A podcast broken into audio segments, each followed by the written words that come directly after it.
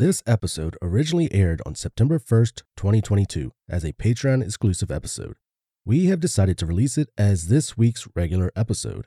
If you enjoyed and would like to support us, then check out our Patreon, which has more than 120 episodes that you can only get on Patreon for just $5. No pressure though. We love you either way.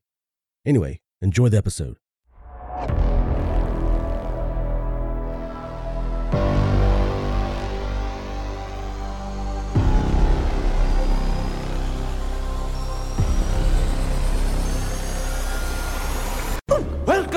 Welcome to Theories. of the third kind.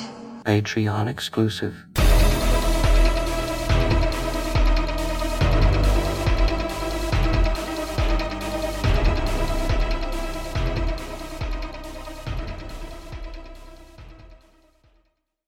Welcome.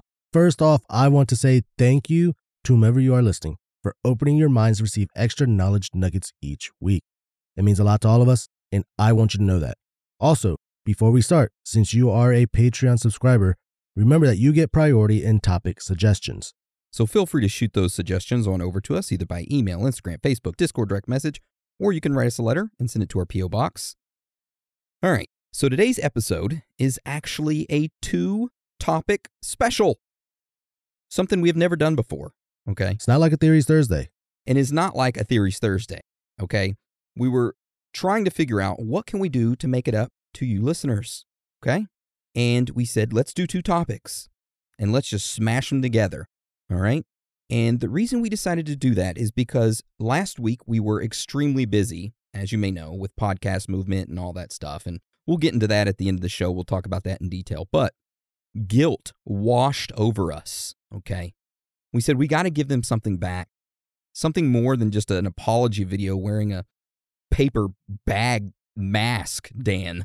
You know what? You hate on that paper bag mask, okay? You hate on it, but it was it was something special. I liked it. I liked it, and I'm proud of you for doing it. But, like I said, me and Dan, he was like, we got to give him something more. Ain't that right, Dan? That is right. We honestly felt really guilty about not being able to produce an episode, and it ruined our 120 episode streak. It's just something that we did not want to happen. For 120 weeks straight, every week, we recorded an episode and produced one and put it out there. And then I was like, motherfucker, we didn't put one out. We broke the streak. But hey, we're going to start it up again. And instead of a 120 episode streak, we're going to go for 240, baby. Two, four. You know what? I am down for that. That's a lot of frick. How many how many years is that? How many weeks are in a year? I'm not that smart, Dan. Don't look at me like that. I'm not smart either. I don't know how many. What is it? 52 weeks in a year? Something like that. 52 weeks in a year. Okay. So let's see. How many? 240 weeks? That's that's four and a half years. God damn, I don't know if I'm gonna be alive that long. I hope we're alive that long. I don't know. I guess we'll have to wait and see. Anyway, all right. So, like I said, this episode is a two topic special, and it is over the Chronovisor and the Utsuro-bune UFO.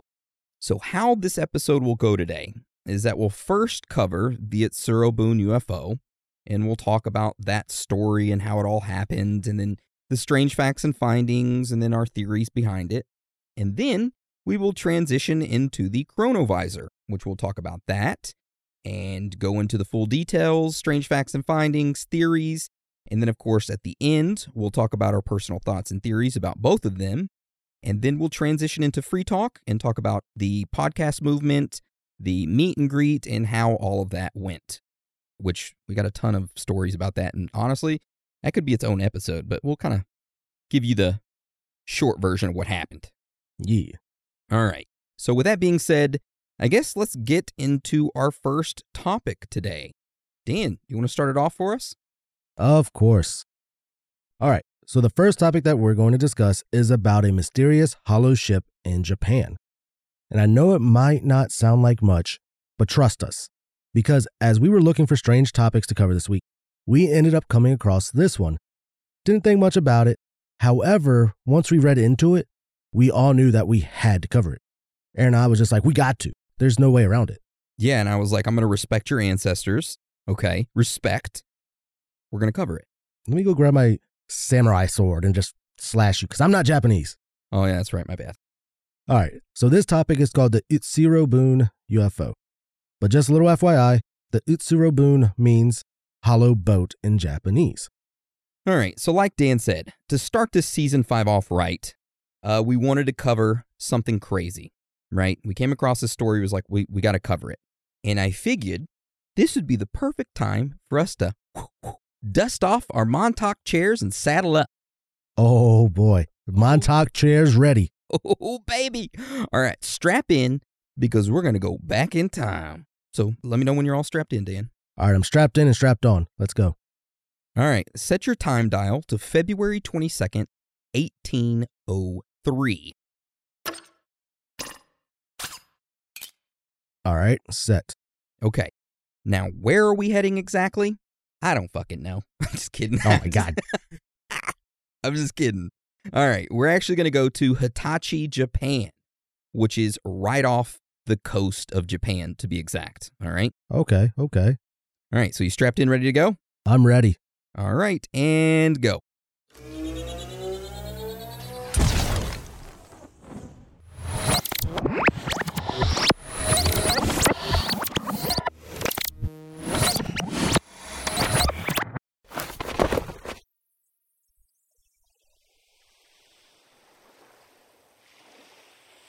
All right, so here we are, Dan.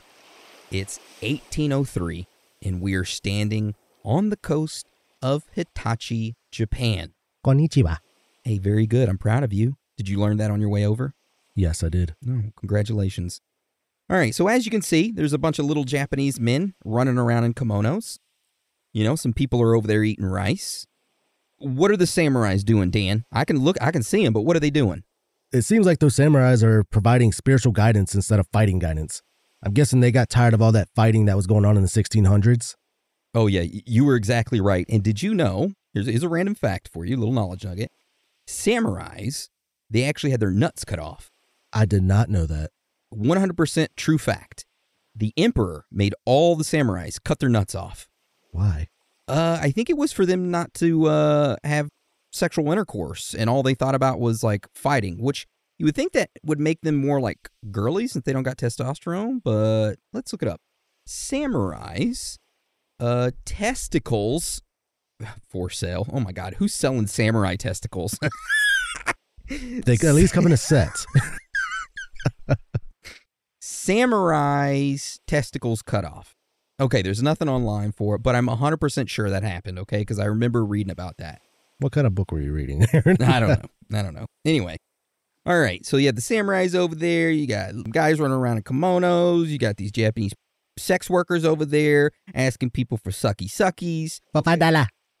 So eh, this is Japan in 1803. All right. And real quick, before we start walking down this coastline that we're standing on, we need to know a little bit about the current situation and the history of Japan because this all kind of plays a role. All right. So, Dan, hit the listeners with some history knowledge real quick. All right. So during this time in history, Japan had been kept completely isolated from the rest of the world, living in a feudal society entirely, and they avoided any foreign influence, especially from the West. So seeing some white people on the beach, you know, walking around would be really weird to them.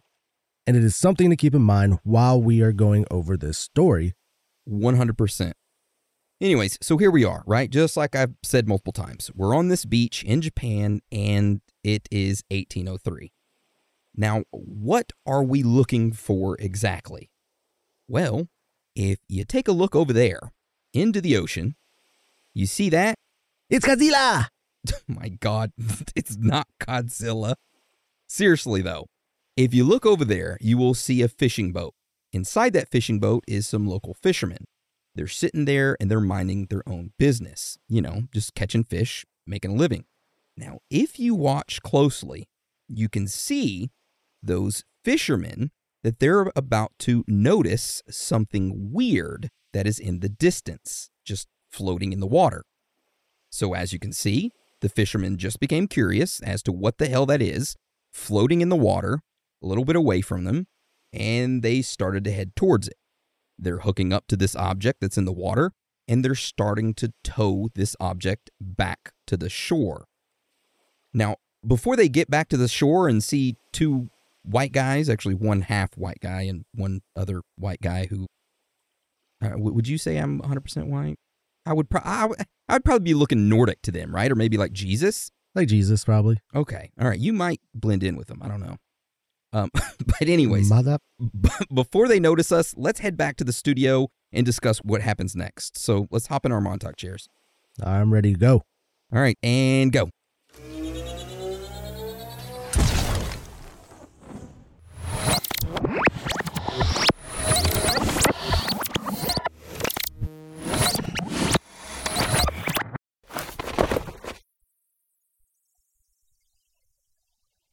Ooh, okay. And we're back. And Aaron, what's that on the back of your shoes? Is that is that a set of samurai testicles that you got attached to your shoes? No, it's not, Dan. That's a crab that I actually carried with me. Oh, Damn. All right, man, it's been a while since we've done that. I I feel a little nauseous, but you know, I think I'm good. I think I'm good. All right. Well, let's continue on with this story, all right? So, where we left off was where the fishermen were towing back this weird object that was floating in the ocean, right? They hooked onto it, they were towing it back to the shore.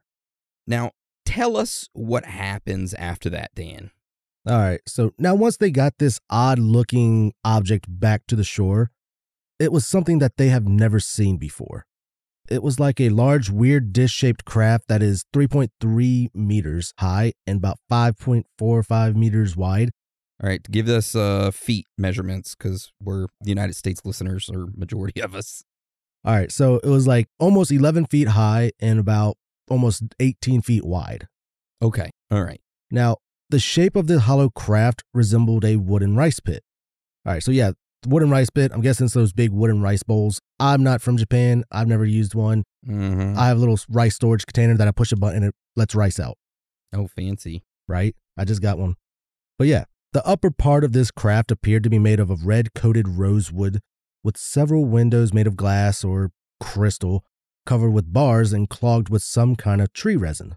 Now, the lower part of the craft was covered with some plates, and these fishermen assumed it was to protect it against the sharp edged rocks.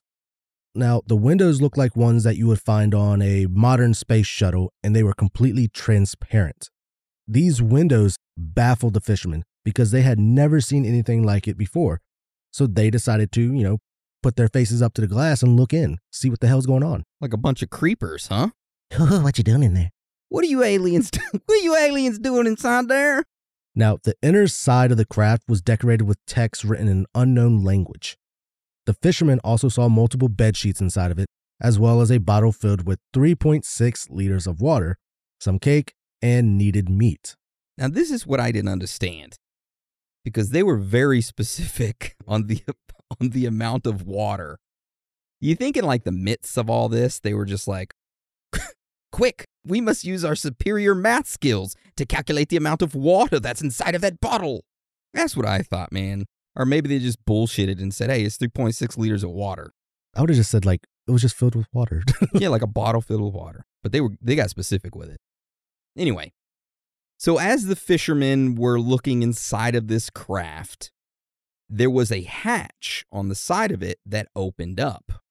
Now, out of this hatch walked a young, beautiful woman. Now, this lady was around 18 to 20 years old and stood five feet tall. Dang.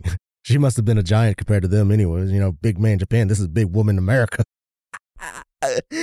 oh my god, you're horrible, Dan. But yeah, uh, she must have been a, a giant. I, I agree. Um, so god damn it. So the woman had red eyebrows and red hair uh, that had white extensions.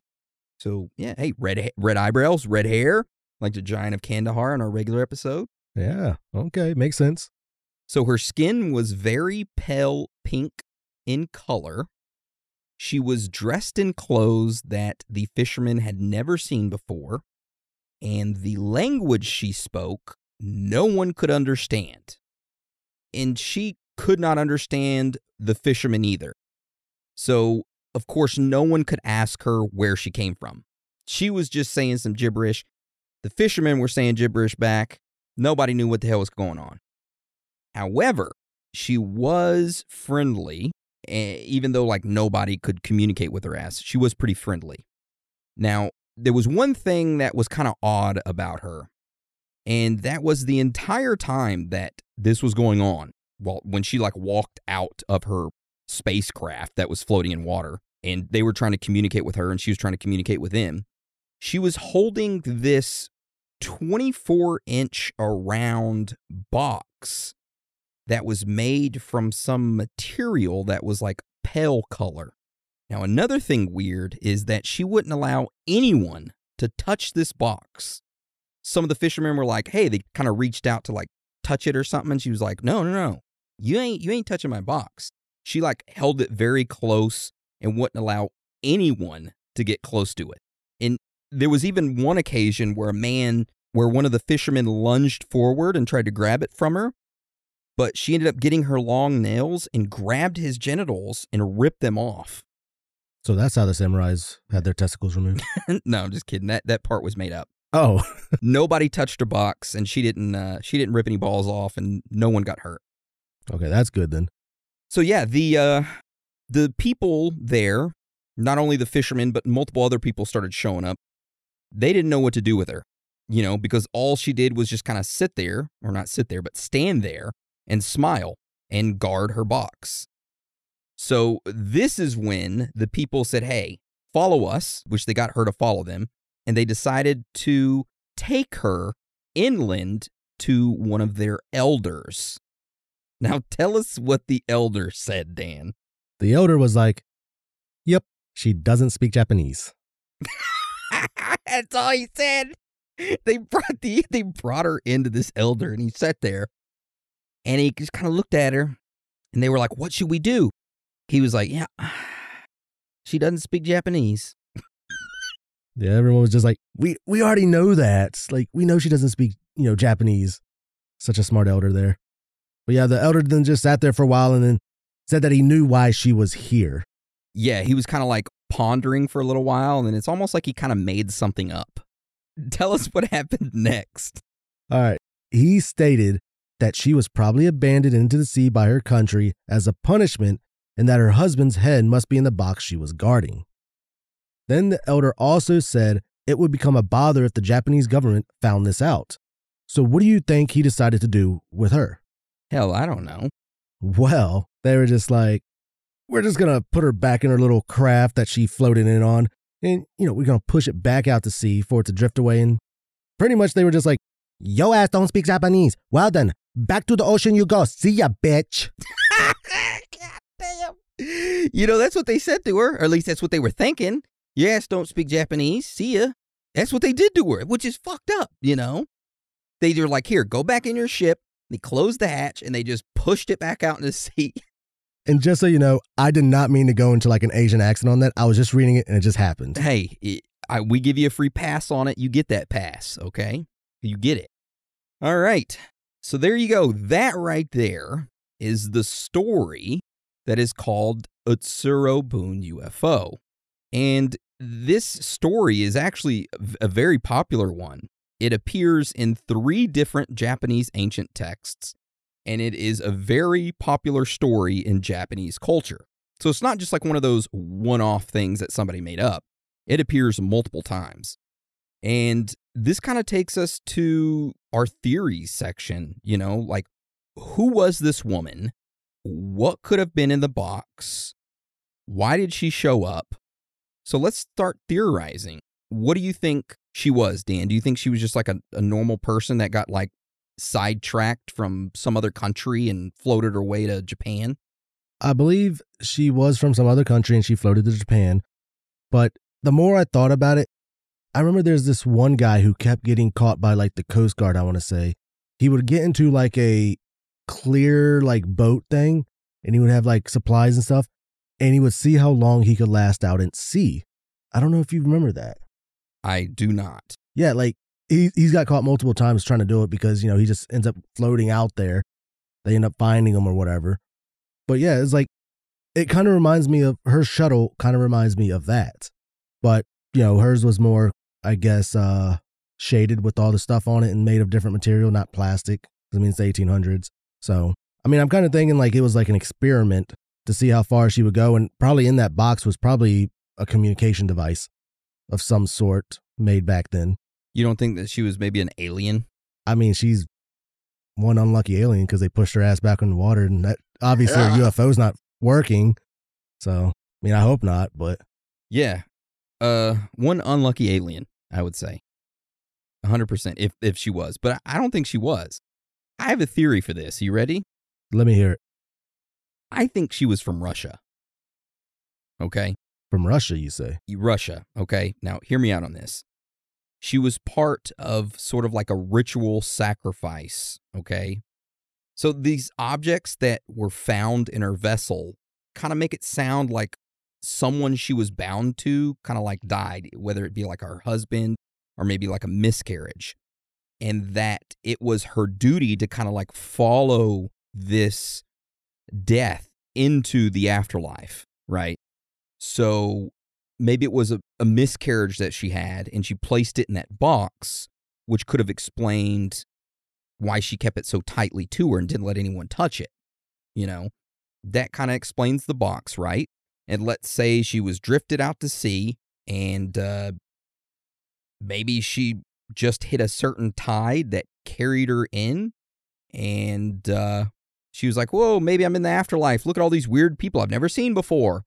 They're speaking all these weird languages. And then they're like, Boop, back out to the ocean you go, bitch. they kicked her back out. She's like, Damn. Oh no, I I feel like if that was the case, they probably would have sealed her ass in there so she couldn't get out, unless the Japanese men and fishermen like broke her out of it. I feel like they would have sealed it in because, as you were saying, that made me think of like uh, I'm not sure if it was like the Norse, like the Nordic people or like Vikings or something. Their uh, I guess like the king or something died. They the wife would like go with them. It's I think. Yep. And if, if, if you look at the geographical maps and you look at Russia, the sea has major currents, right? And one of these major currents runs from Russia and down to the east coast of Japan, which is right towards Hitachi. So the current shows that. So it's more than likely, I mean, I think that's what what happened. She got pushed out to sea to go in the afterlife, got picked up by this current and landed in Hitachi. All right. I mean that I didn't even think about the tides and like where it ran to. I'm trying to see if I can find something of it. Here's a one of the world map. Oh my god, it is flat. Oh, god damn it, Dan. All right. I can't find it right now. But if I find it, I'll link it up. There is tides in the sea that go from Russia down towards Japan, Hitachi, and it's one of the major ones. It's the Kamchatka. I don't even know how to spell that. What is that with a K? K A M C H A T K A. It looks like it runs from Russia down to what looks like Japan. Then it's the Kuroshio current. Okay. Yeah. I see it right here. I have this picture. I'll uh I'll link it up on uh, Patreon for everyone to take a look at. I, I think 100% right there we solved it. What this Utsuro-bune was. Just a Okay. woman that got pushed out to sea and kind of like, hey, here you go. So, is there any other theories you want to talk about uh, concerning this Utsuro-bune before we get into the chronovisor? I don't know. You said they were at Hitachi, Japan, right? Yes. All right. Maybe, just maybe, I think I might have solved it. Solved what? What what was in the box or her? What was in the box? Okay. It was obviously the Hitachi magic wand. Oh my god. All right. Well, that is the Utsuro-bune UFO right there, ladies and gentlemen. If you have any other theories as to what it could have been, leave a comment or send us an email. We'd love to discuss it with you. And if you think it was the Hitachi magic wand, let Aaron know. All right. So let's get into our next topic.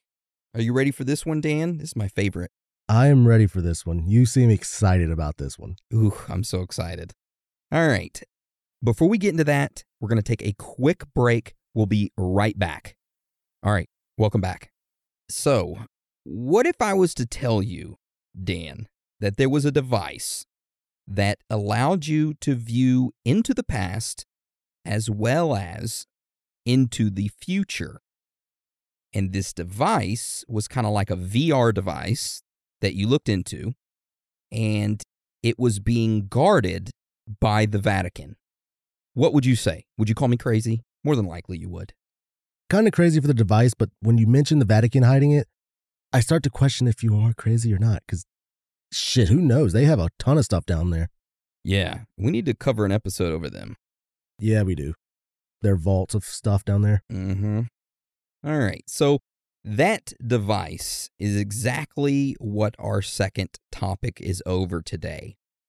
And it is called the chronovisor. Okay. And to understand this device exactly, I need us again to hop in our Montauk chairs so that we can go back in time. Oh, Montauk chair again. Dude, we're putting these things to use today. Yeah, we are. You know, we didn't use them for, for a while. It's been a while. I want to say like almost over a year. I mean, they've they've got their battery charged all the way up. We could continuously use these things for a while. Hell yeah, I like that. All right, so let's go ahead and strap ourselves back in and uh, set our dials to the early 1960s and set the destination to Venice, Italy. All right, All right. you all set? I oh wait a second. Oh, okay, I'm good. I'm good. All right, and go.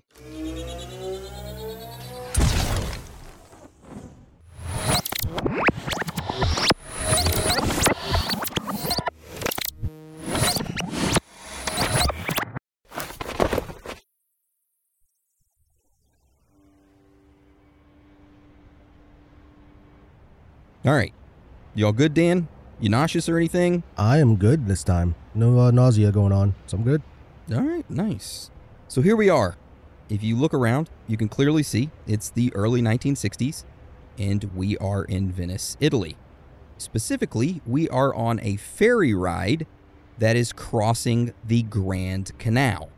Why are we on this ferry though?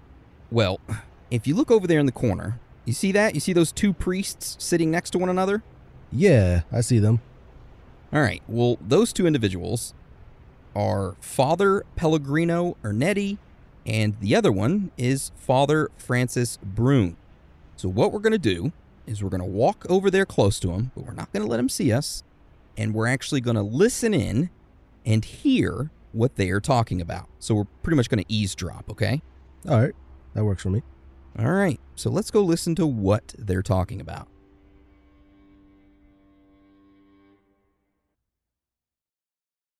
Father Francis Brune approaches Father Pellegrino Ernetti and shakes his hand.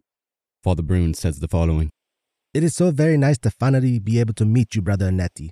I heard that you share a love of studying ancient languages, as I do. Father Brune extends his hand and firmly shakes Father Ernetti's. Ah, it's nice to meet you as well, Brother Brune. Oh, why, yes, I do love studying the old languages and whatnot.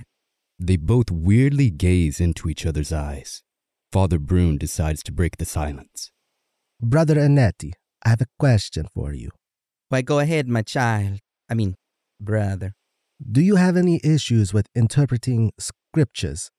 You know, like understanding the Bible at times and what it exactly means in certain parts. Father Ernetti leans in close to Father Brune's face. His lips almost touch Father Brune's ear. Father Ernetti whispers, There is a machine that could easily answer all your questions. Father Brune steps back and looks puzzled at Father Ernetti. I do not understand, Brother Ernetti. A machine that will answer my questions?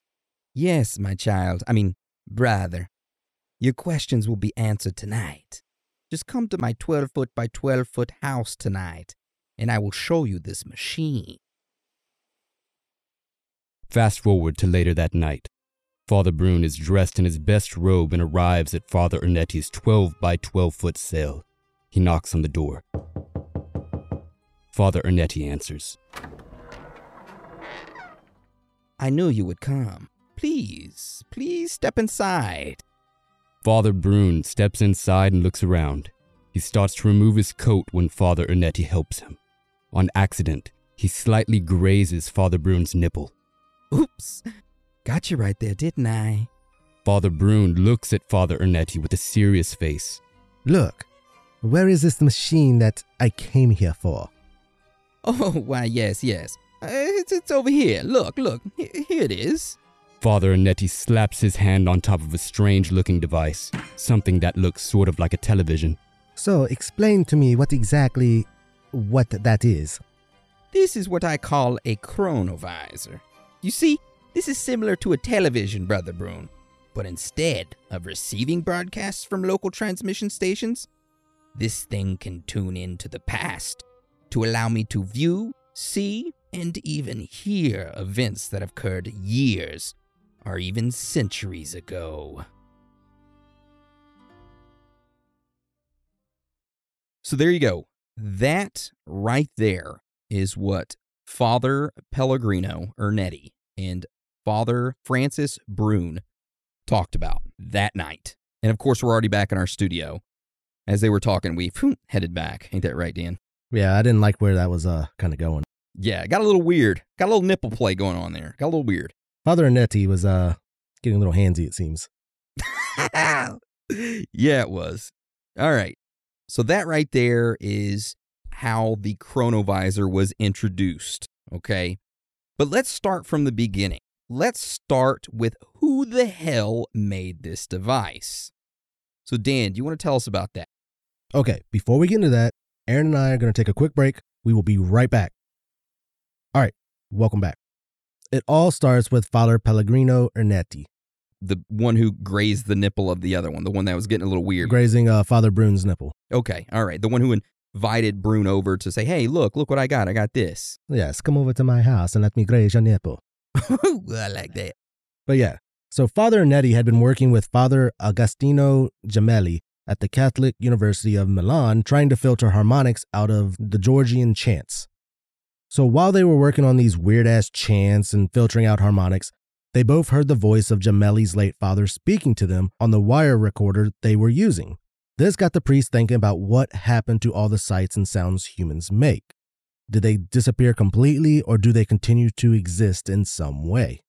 Yeah. So basically, they were working with these sounds and they were like, hey, let's filter out these harmonics.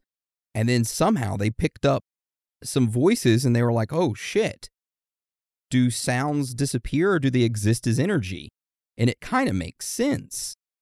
And tell us what Ernetti did after they kind of like came up with this hypothesis of these sounds always being present as energy. What did Ernetti do after that? So, Ernetti approached some scientists and decided to assemble a team to work on the project to see if they could develop a device that could pick up the energy from sounds long ago and transform them into something that they could see.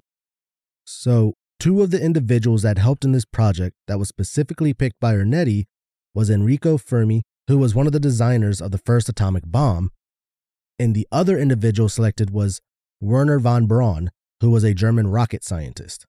Yeah, and if you don't know much about Werner von Braun, let us hit you with some knowledge nuggets real quick, okay? So, in his early 20s and 30s, Werner von Braun worked in Nazi Germany's rocket development program. Now, he helped design and develop the V 2 rocket during World War II. Now, following the war, he was then secretly moved to the United States, along with about 1,600 other Nazi German scientists, engineers, and technicians, as part of a secret operation called Operation Paperclip. Now, von Braun then worked for the United States Army as a intermediate ranged ballistic missile expert in their program. He ended up developing the rockets that actually launched the United States' first space satellite, Explorer 1. So he continued working for the United States and he had like a little team, right? That was like a bunch of old Nazis that developed these rockets for the United States. Now, the United States government was like, hey, let's take this group and let's form them into an actual organization. And you know what they turned them into? NASA. No shit. And Werner von Braun led NASA's development of the Saturn V rocket that actually took Apollo 11 to the moon, Supposedly. supposedly. so there you go. A little knowledge nugget history lesson for your ass that you can sit around the table during Thanksgiving and tell your old granny about. Damn. The more you know. Yep. And that is supposedly who was working on creating this chronovisor device. All right. Very nice. Yep. So let's actually discuss now how this device worked. So, Dan, do you want to tell us about that? So the chronovisor was described as a large cabinet with a cathode ray tube for viewing the received events and a series of buttons, levers, and other controls for selecting the time and the location to be viewed. It could also locate and track specific individuals. So according to Father Ernetti, it worked by receiving, decoding, and reproducing the electromagnetic radiation left behind from past events. It could also pick up the audio component or sound waves emitted by these same events. That is literally the only explanation he gave to how the device worked. Now, Father Ernetti also claimed that the chronovisor could be programmed to view and record specific times, locations, and look at people even in the past or the future. So that gets us into talking about what exactly Father Ernetti claimed that he saw with this device. So, Father Ernetti supposedly said that he personally seen a number of important historical events using this chronovisor. The most notable one being the crucifixion of Christ. Oh shit. Yeah, he supposedly witnessed Jesus Christ himself getting crucified. Jesus Christ! Jesus Christ getting crucified. Yeah. Not cool. So, another thing that he said he witnessed was supposedly a speech given by Napoleon and uh, other various events. Which I have to ask you, Dan, if you had this device and they were like, hey, you could see any event in the future or the past, what would it be? Oh goodness. There's so many events. Um I guess uh when the was it the Declaration of Independence was signed? Maybe that? Jesus Christ, Dan, that's horrible. I mean, it's a historical event. It'd be cool to just be like, hey, you you fucked up your signature. Gotcha, bitch. See ya. And then they have to like rewrite the whole thing over and re-sign it and everything. okay. I would like to see what um what happened at Roswell exactly, or how the pyramids were built. Now, pyramids built. That would be a good one. Roswell, yes, you know, UFO, but the pyramids, that's a mystery, especially with how accurate those calculations were. They had some dinosaurs. They were riding dinosaurs back then. All right. So let's get into where the device is supposedly now. Like what happened to it? Where is it located? Now, when we started digging into this and started looking into it, there's actually multiple different stories as to what happened to the device itself. Now, one of those stories is that the Vatican still has it to this day, and they actually hid it from the public. They were like, hey, let's store it away, and it's too powerful for any human being to have. That's like the most commonly believed thing as to like where it's at. Now, there's something else mentioned as to what happened to it. And what is that, Dan? Another one suggested that Father Ernetti and his team decided to voluntarily dismantle the device because, since it could tune anywhere and anytime in the past, if it were to fall into the wrong hands, it could create the scariest dictatorship the world has ever seen. Which, honestly, I'd think of more of them viewing the future and changing that up. That's how, hey, that's how the Mandela effect happens, right? That's true. They got this damn chronovisor changing shit up on us. Thanks a lot. So it's not even CERN doing it, it's the Vatican. Oh shit. Oh, snap. All right, so now we're going to get into strange facts and findings. Now, Dan, do you want to tell us about this first strange fact and finding? Yeah. So, in 1988, the Vatican issued a decree in which it warned that anyone using an instrument of such characteristics would be excommunicated, which, if the chronovisor never existed, why would they need to issue a warning like that to everybody? I have no idea. It makes no sense. But hey, 1988 is the year I was born. Ooh. Maybe I was the instrument. I'm just kidding. No way. I'm, just I'm nobody. Use me. Use me. All right. So the next strange fact and finding that we're going to talk about was that in 1994, Father Ernetti had stated that Pope Pius XII forbade us to disclose any details about this device because the machine was very dangerous and it can restrain the freedom of man. I mean, that's pretty, that's a given, Father Ernetti. Like, damn, you know. yeah. Um, and I mean, honestly, it, it, w- it would be easy to kind of dismiss this father Ernetti as being like a crackpot or like a compulsive liar, right? Yeah. But tell us a little bit about him outside of this chronovisor, right? You t- take away the chronovisor element and just tell us about him, okay? So, Father Ernetti, he was an extremely respected but quiet intellectual whose specialty was music, you know, sound. He spent most of his life doing research and teaching on this subject and was the author of such respected books as Words, Music, Rhythm, and the Work of Chant. Why would such a respected clergyman, academic, and author make such a wild story up? I don't know. This story is very strange, and I don't know what to make of it. If somebody had a gun up to my head and said, Do you believe it's real? Do you think there's a device out there? I would say maybe, because you have to think, right? Energy never dies, it never goes away, it's forever. Sound, energy, there's got to be a way to capture some historical sounds and convert them to some type of viewing for us humans, right? Maybe that's what dreams are. Maybe when we go to sleep, our brains pick up these fragments of past events that have happened that we are unaware of, that have happened to other people, their memories, and that's what dreams are. But we insert ourselves into these dreams. So maybe that's what the chronovisor does. It actually allows you to see into other people's thoughts and dreams by tapping into this other element that we're unaware of. See, that's a good one. I, but yeah, I was thinking like maybe ghosts, using the energy of ghosts to, I guess, whatever ghost it is, it would see like their past maybe. But I don't know about any. I mean, this one was, it could check any time, any location. I just don't know how they could like tap into that that specific timeline. Yeah, I don't, it just doesn't seem, I mean, I'm not no scientist or anything, so it just doesn't seem like something like that could exist really. Yeah, but if it did, there'd be no way it'd be available to the public. They'd hide it. Yeah, they would definitely hide it, especially in the vault where the Vatican is, because only certain people can actually view anything down there. Yeah. Instead of uh, raiding Area 51, we need to raid uh, underneath the Vatican. Now, I'm not, okay, I do not want to get charged with anything, okay? I'm not telling you what to do. You're your own person. You make your own decisions in life, okay? I'm not suggesting you to go do that, all right? I do not want to be sued. It was just a joke how they did the Area 51 raid. Yeah.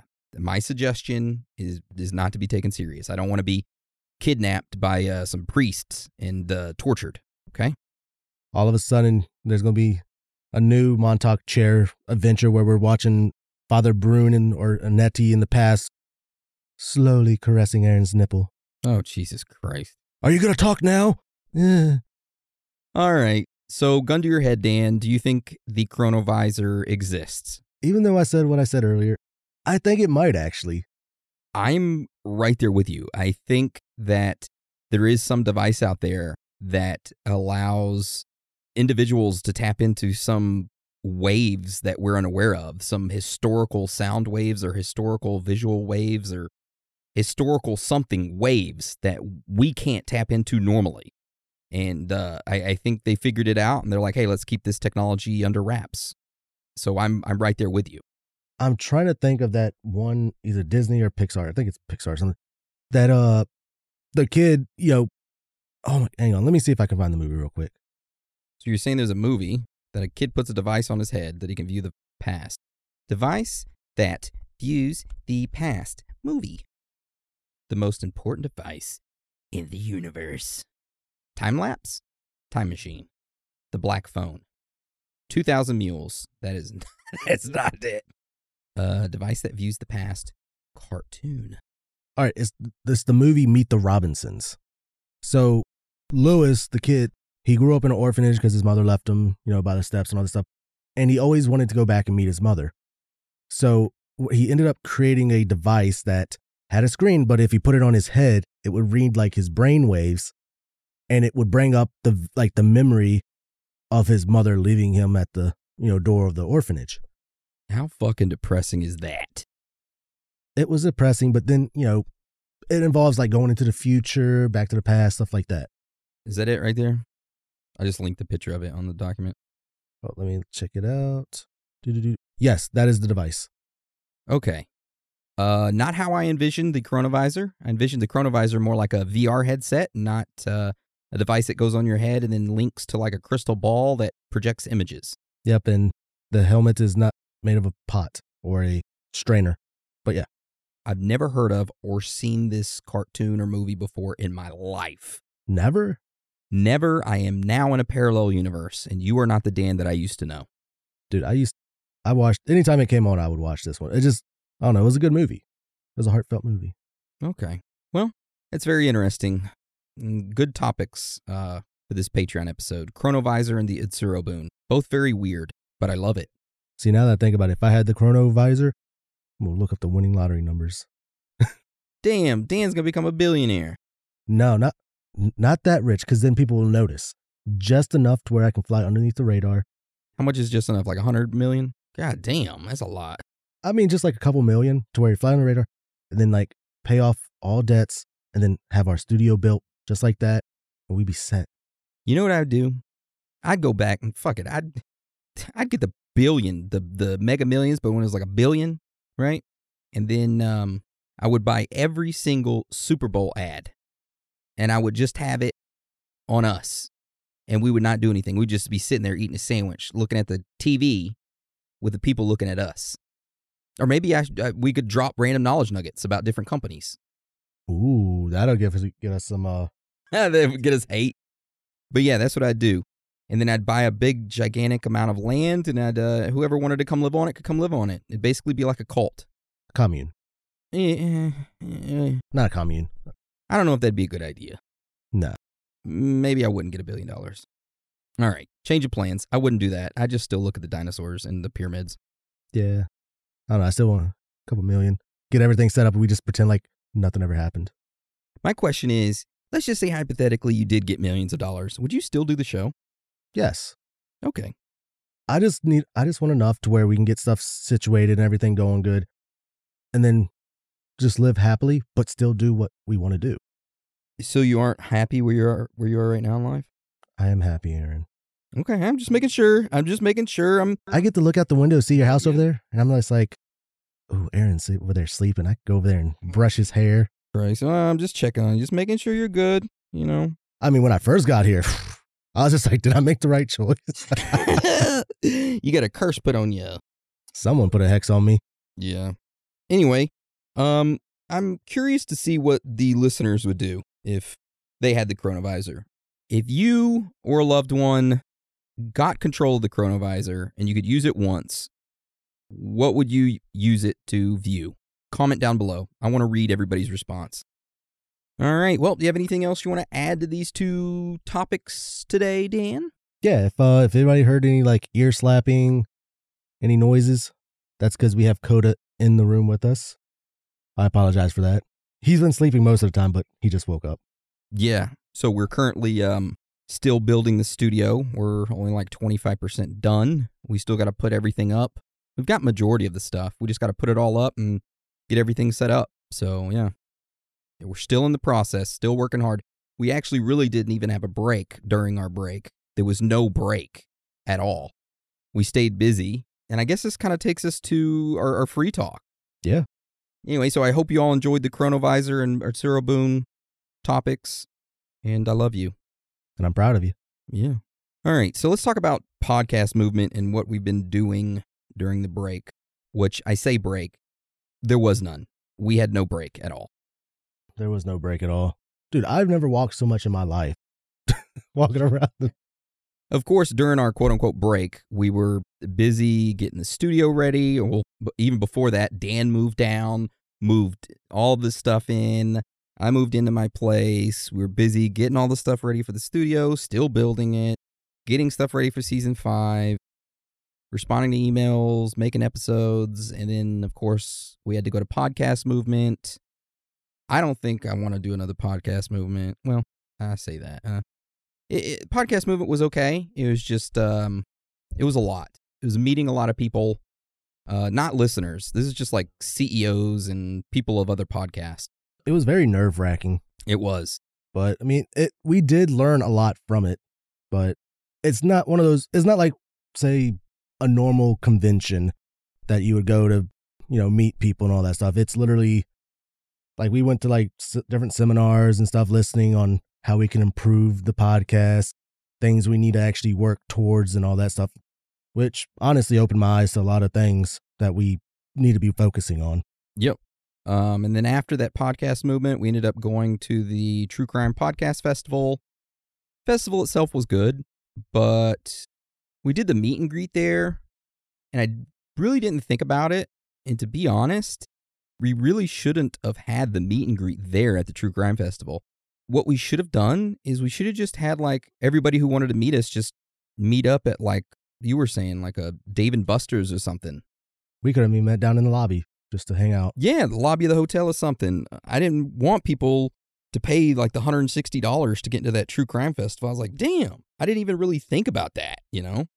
So next time we have another meet and greet, it's just going to be at like a lobby of a hotel that we're at or just like a place where we can all just hang out at. No entry fee. You just come on, come inside and hang out with us, and we'll have a bunch of shit we'll just give away. Because even at that True Crime Festival, we were giving away all of those enamel pins and stickers and all that. We still got a ass load left. Yeah, and we'll definitely let everyone know in advance. This was like last minute thing too, because we were going to podcast movement, and then they're just like, "Hey, you know, since you're in Dallas, you know, you want to come to the True Crime Festival and be here?" And we're just like, "Sure, why not? You know, we'll see how it goes." And I mean, not really our cup of tea, but No, not at all. Not our cup of tea. It was fun. Met some pretty good people there, but I think our next meet and greet is just going to be open, free. Anybody can come. We're going to have an ass load of stickers and those enamel pins we'll bring right along. So if you didn't get them at the uh, True Crime Festival, we're going to have them still and lots of them at the next meet and greet. So we're gonna be at, be at uh, what is it, Peter Piper's Pizza? fuck it. Let's do it at Peter Pie. I don't give a shit. I'll do it anywhere. Um, we just got to figure out the location. You know, we can't be traveling all the way across the world, and we can't make a a, a tour of it. You know, we can't go to like Los Angeles, then Houston, and all these other places because pretty much we're crunched on time each week. yeah, unless we had a portable stu- uh, recording studio, which those are expensive. Yes, they are. Yes, they are. Anyway, um, you have anything else you want to add or anything you want to talk about?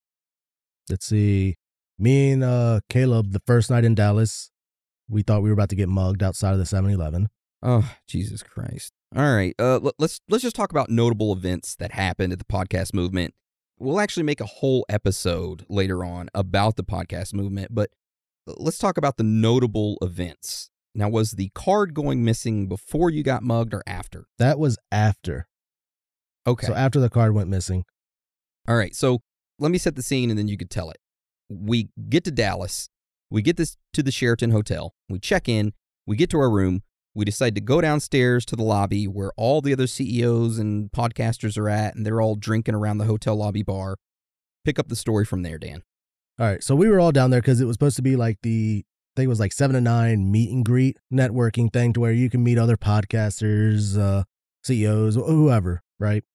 Well, me, Aaron, and Caleb get down there and we're just like, you know, we got to look like we're blending in.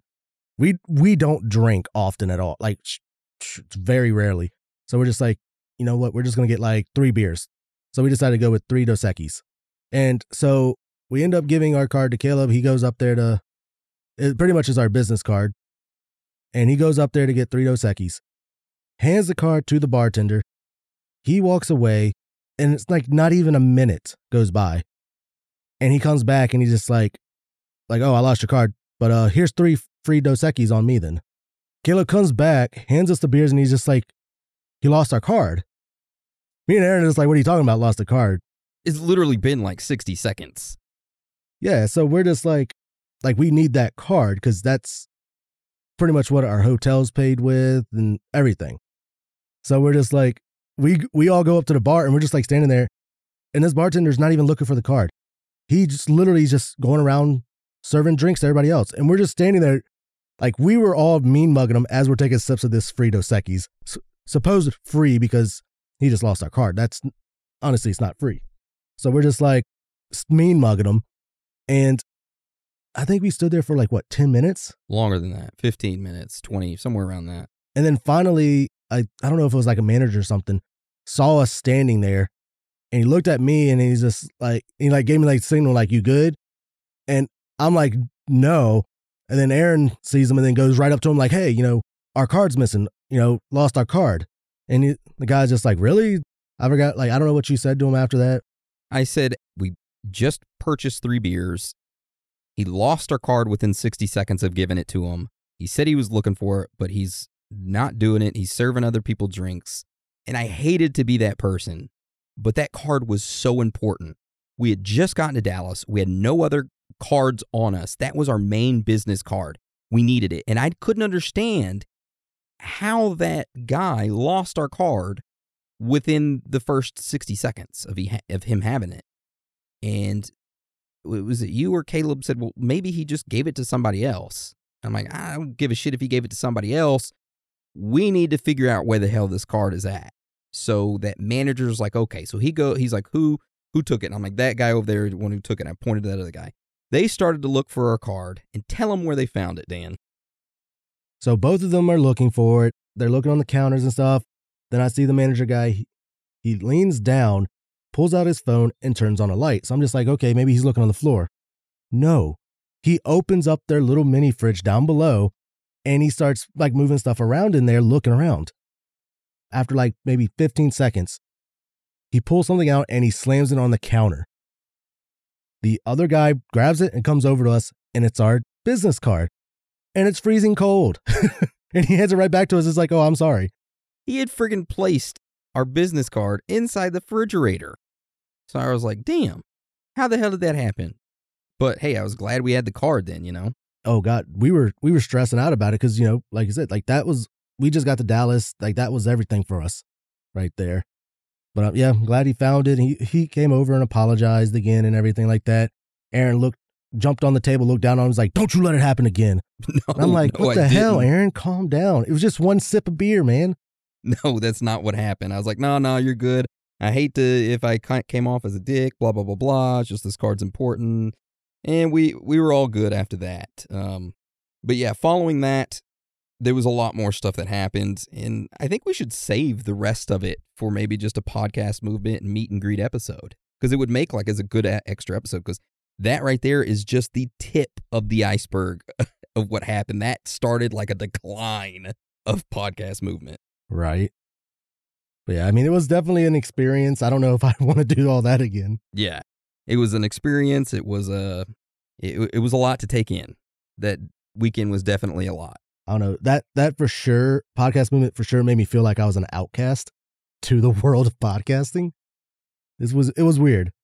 yeah it, it was definitely weird being around all those elites so i posted that picture on my instagram with my nice semi suit and said swimming with the sharks because that's what i felt like i felt like i was swimming with the sharks I didn't dress as nice as Aaron did because you know Aaron had to do his you know speech and all that stuff with him. I could tell you what people did not look at me one bit. They're just like, who the hell is that guy dressing in friggin' shorts and a casual t-shirt? next time we go there that's what i'm gonna wear i'm just gonna wear you know regular jeans and a friggin' t-shirt and like a flannel or something i'm gonna be comfy yeah, I mean, other than like the higher ups, a lot of people just wore casual clothing. So yeah I'm glad that was that. So I didn't like stand out too much with it, but it was definitely interesting. It was. But yeah, we'll save the rest of the stories for a extra Patreon special where we'll talk about it all. I'm down for that. Anyways, um, is there anything else you want to mention before we roll this episode out? I am good. Definitely good. I, again, guys, I apologize for last week. No it Patreon episode. I'm really sorry about that. I hope my apology helped. That's right. You apologize to him, Dan. Did you just lick your dog? No, I just bit his ear. Oh, I was like, what the fuck did you? I just saw it out of the corner of my eye. I thought you licked him. I was like, God damn, getting freaky in this studio. He got you earlier, right? we won't say what happened. yeah, he came out here and bit my dong. Anyways, all right. Well, with that being said, I want to thank you all for joining us today. And again, thank you, every single one of you, for your support. It means a lot to us. And you are all amazing, every single one of you. Oh, and I love you, and I'm proud of every single one of you. Facts. So, with that being said, Dan, you want to roll us out? Sure will. It's okay to be out of this world with your thoughts. Because you are not alone.